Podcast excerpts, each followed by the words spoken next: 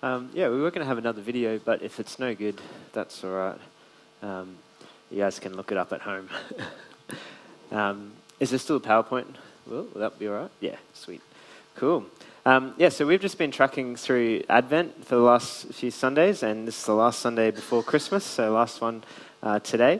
And it's just been to kind of position ourselves um, ready to celebrate Christmas, but also engage with this season in the, the calendar of just this posture of waiting and anticipation as we look back to Jesus' first coming and as we look forward to Jesus' second coming. And um, yeah, one thing churches do is focus on these four different um, topics of hope, peace, joy, and love. And we've kind of been looking at these from a biblical definition and um, using the Bible Project videos to sort of say, actually, often the way that we use these words in English are not what they mean in Hebrew or Greek or what they meant in the story of the Bible. Um, and yeah, they've got cool little videos.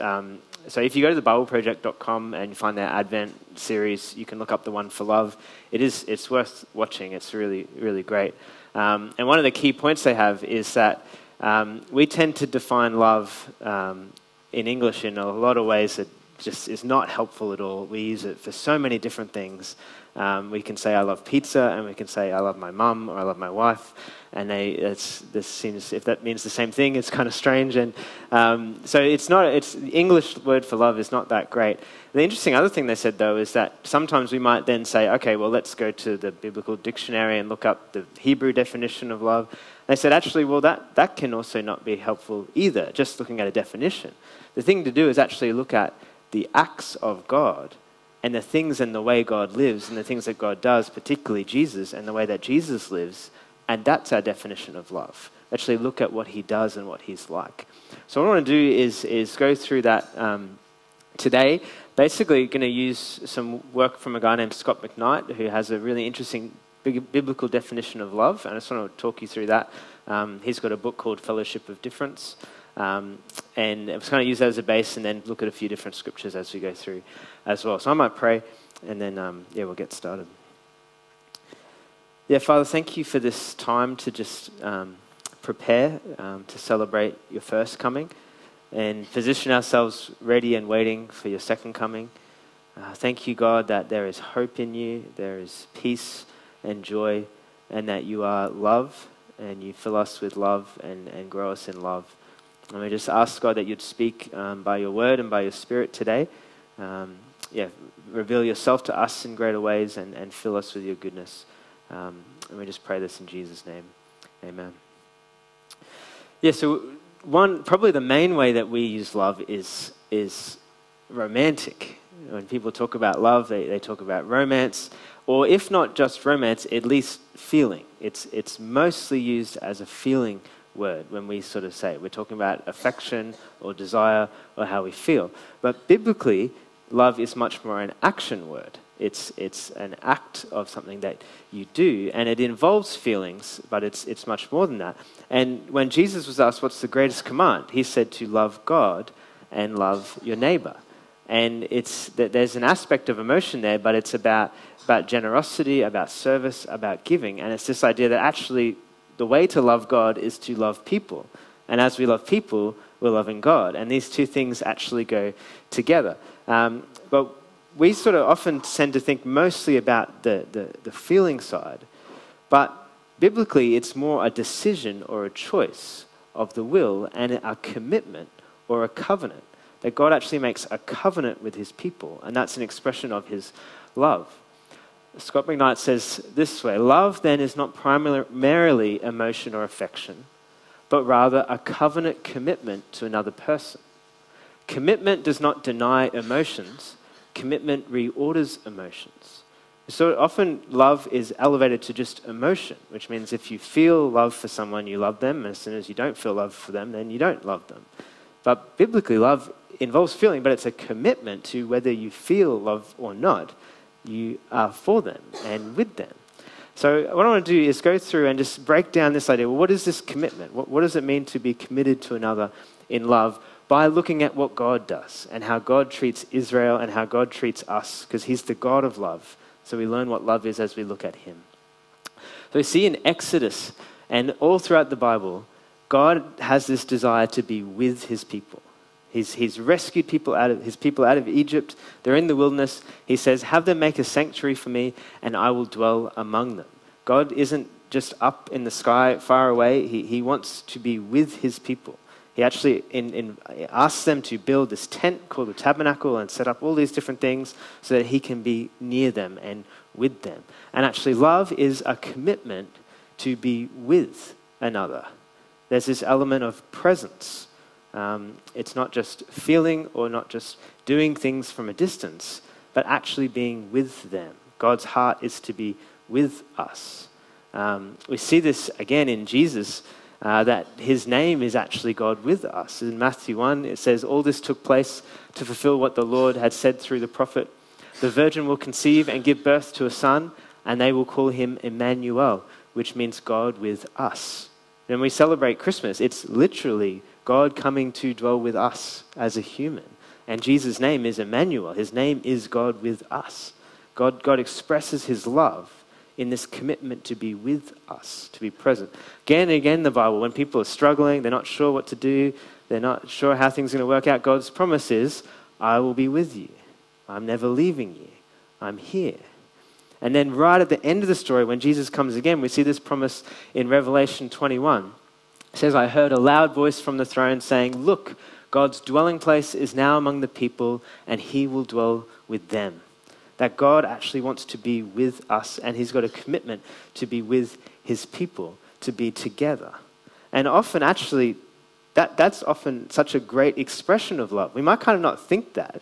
Might, might often think, well, loving is, is doing something or giving or serving, and that's true as well. But sometimes the best way to express love is just to be with somebody, is actually just to be together, is actually to spend quality time, to actually know that you're going to be there and you're not leaving. You're actually committed to them, is actually a great expression of love. Um, we see this in marriage when people commit to be with each other through difficulty, but this is not just for marriage, it could be any relationship. Where we actually commit to each other and actually say, I'm here, I'm with you. Um, again, Scot McKnight says this love is a rugged commitment by one person, married or not, to another person, married or not. The relationship may weather stormy waters, but love hangs on through the storm. It is the hanging on, married or not, that illustrates what love is. Person A says to person B, I'm here with you through it all. So it's not when I feel love or when things are going well, I'm here. It's I'm here even through difficulty, even through pain, even when it's difficult, I'm with you. And we see that's what God is like. That's how he treats Israel. He's with them, even though they forsake him, even though he, they frustrate him. He's patient and he endures and he, and, he, and he stays and fulfills his promise. So, love, firstly, is a commitment to be with. And when we are seeking to love each other, we don't, that, that can be freeing in some ways. That actually, one of the best ways to love each other is actually just be with each other, is actually spend time together is actually value each other's presence and actually be present. Often, one of the big things kids want is just for their parents to be present with them. And one of the biggest gifts God gives to us is His presence, that He's with us. And we can be present with each other. So, love is a commitment to be with, there's this presence element. We then see in Exodus this situation just before that when they're, they're leaving, they're exiting Egypt, and they're in this trouble with the Red Sea and Pharaoh's armies behind them. And Moses speaks to the people. He says, Do not be afraid. Stand firm, and you will see the deliverance the Lord will bring you today. The Egyptians you see today, you will never see again. The Lord will fight for you. You need only to be still. And we see this that God isn't just present with Israel, his people, He actually fights for them. He, he, he's for them. He's their advocate. He's their deliverer. He's their savior. And love is this commitment to not just be with, but to be for another. God is for his people. Uh, he, he's a supporting strength to them, he's an advocate to them. Um, we see this um, Zechariah, after John the Baptist is born, he's talking about God coming to save in Luke, part of the Christmas story. He says, Praise be to the Lord, the God of Israel, because he has come to his people and redeemed them. He has raised up a horn of salvation for us in the house of his servant David. So when Jesus comes, it's not just to be with us, but it's to redeem, it's to rescue, it's to save, it's to come on our behalf and actually die in our place. That God is for us in Jesus. And then we see again in, at the end in Revelation, that verse that we read before continues. It says, They will be his people, and God himself will be with them and will be their God. It's this, this fullness. We're God's people, and he's our God. He will wipe every tear from their eyes.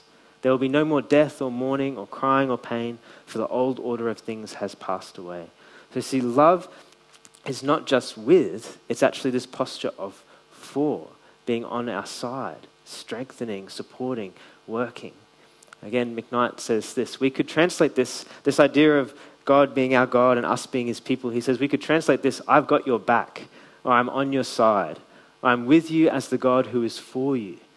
God's love is a covenant of supporting strength. He's our proponent, He's our advocate, He's on our side. There's that great verse in Romans if God is for us, who can be against us? It's this idea God is not against us, God is for us. He's working for our good. He's, he's, he's working to rescue, He's working to redeem.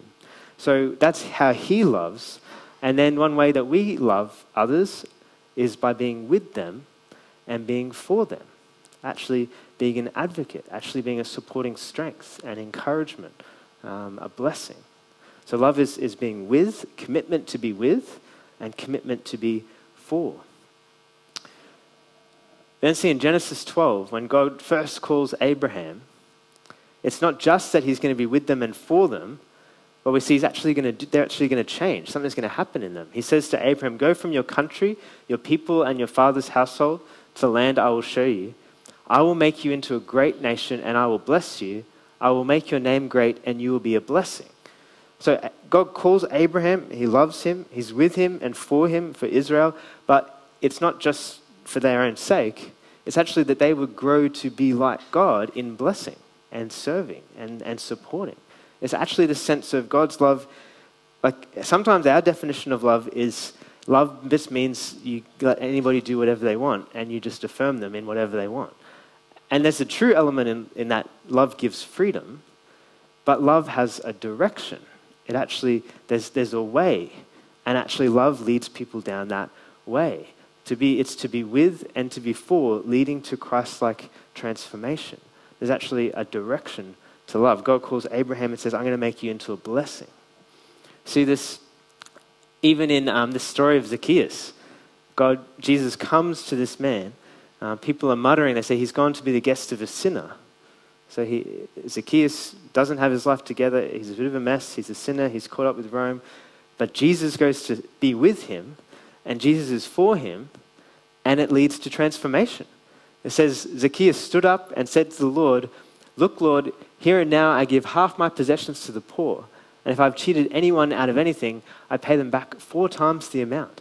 So, this love of Jesus, this being with and being for, actually impacts Zacchaeus' heart so he's transformed and he grows in Christ likeness, in generosity, in giving. This, this love is actually leading in a direction. And the ultimate direction is that we become like Jesus. We see this in John 1. Dear friends, now we are children of God, and what, will we, what, what we will be has not yet been made known. But we know that when Christ appears, we shall be like him, for we shall see him as he is. That the direction he's leading us to is to be like him in love, in generosity, um, in Christ likeness. So love has a direction. Um, it, it, it, doesn't sort of just say, yeah, just do whatever you want, that's, that's fine. It says, actually, no, that's not the way. This, this is the way. And it's actually the love that actually transforms and grows us into being loving people as well. Again, McKnight says this God loves us, and God's kind of love transforms us into loving and holy, God glorifying, and other oriented people in God's kingdom. It's a transforming love. That as we're with Him, as we understand He's for us, we become people who can be with and for others as well. So, love, this definition of love, is a commitment, or he says a rugged commitment, to be with and to be for, leading to Christ like transformation. So, there's an aspect of presence, of advocacy, and there's a direction. And, and we see this in, in Christmas in Jesus coming to be with us, Him being for us, leading to rescue and change and transform us to be able to follow Him and be like Him. And it's interesting though, because sometimes we uh, might be tempted to go the other direction. We sort of say, when you become a bit more Christ like, I'll be for you and then I'll be with you. It's like we want people to change first. It's like get your act together a bit and then, then I'll be with you and then I'll be for you. And sometimes we even think we're being for people by doing it that way. We say, just, I'll stay over here, you change, and then I'll come close. But we see the opposite in Jesus that actually he comes to be with sinners, he comes to be with people who are going to reject him. He, he loves those who are not like him. He's for them, and that actually leads to transformation. Sometimes we can get the order wrong. Again, McKnight says this as a warning or an alarm. Wanting direction, so wanting to give direction without presence or advocacy, is experienced by that other person as coercion. Sometimes we think actually just sort of getting someone, telling someone to get their act together is love, but actually it can be more experienced as control, or not, not actually as generosity and love, but actually when we're with and then for, it creates a space to give direction and give input and actually lead to change. But that can be hard because we can try and love people and that can be frustrating because maybe we can see issues and problems and think if you just change this, if you just fix this, things would be so much better. And why is it taking so long? And it's easy just to be frustrated. And one, one thing I've just been, as I've been preparing um, this today, one thing that's really just been impacting me is this verse. I've probably read a lot, but when you think about it, it's amazing. Is this verse in 1 Corinthians 4 that love is patient. That's an amazing verse. That, that love actually allows people the time. Love actually doesn't just say, you've got to get your act together right now. It actually is, I'm with you and I'm for you as long as it's going to take. I'm going to be patient. Um, this, this verse in the New King James is translated, love suffers long. That, that actually, and you think about the story of God in the Bible, in that he suffers a long time with his people. Like they frustrate him a lot. they don't listen to him a lot and he is love, and therefore he is patient. And maybe even our own lives, we think about our own relationships with God and how many times he has to tell us stuff and remind us of stuff, and how many times we go off the wrong track, and just how patient he is with us. But patience is, is hard and is, is not even necessarily something that we really tend to value. But as we're talking about uh, waiting in Advent, waiting for Jesus coming, waiting for his second coming, this is an opportunity, again, to engage with patience. And actually, when we're patient, we can actually bear with each other. We can actually be with each other when we haven't got our acts together. We can actually forgive each other. There's this, there's this grace that comes with patience. You see, God is patient. The Lord is compassionate and gracious, slow to anger, and abounding in love. He doesn't sort of stand back and say, Get your act together. He doesn't flare up in a temper. He's, he's slow to anger. God is patient. So, and this is, again, most, most, the thing that we can celebrate at Christmas is that this is who He is. That He's this God of generous love who would give His Son, who would be patient with us, who would die for us. Um, at the end of the video, um, Tim Mackie says the Christian faith involves trusting that at the center of the universe, is a being overflowing with love for his world, which means that the purpose for human existence is to receive this love that has come to us in Jesus and then to give it back out to others, creating an ecosystem of others focused, self giving love. That God is love and he loves us. And life is all about receiving his love and giving it to others and there's this cycle, and there's this there's what he calls an ecosystem, which is what the kingdom is, which is a kingdom of love. And it's not that we just work it up, it's that we, we get his love. He's with us, he's for us, he's on our side, he's transforming us. We love because he first loved us. So as, as we enter this um, week of Christmas, um, it's an invitation to recognize this gift of grace and love and let it fill us that we can then be people who love each other. Uh, so I'm going to pray, and then, um, then we'll sing. We'll sing to finish off. Yeah, Father, we just thank you that you are a God of love. Lord, and just ask for grace to actually believe that. It's not too good to be true. That at the center of everything is you, a being of love. Uh, Father, Son, and Spirit who have been in eternal relationship of love. God, that you then share that with us and demonstrate it on the cross. And Father, we just ask you to fill us with your love afresh, God. Fill us with patience for each other, our commitment to each other. God, grace to be with and for each other, leading to transformation. And we just thank you for your goodness and your grace and kindness. And just pray this in your name. Amen.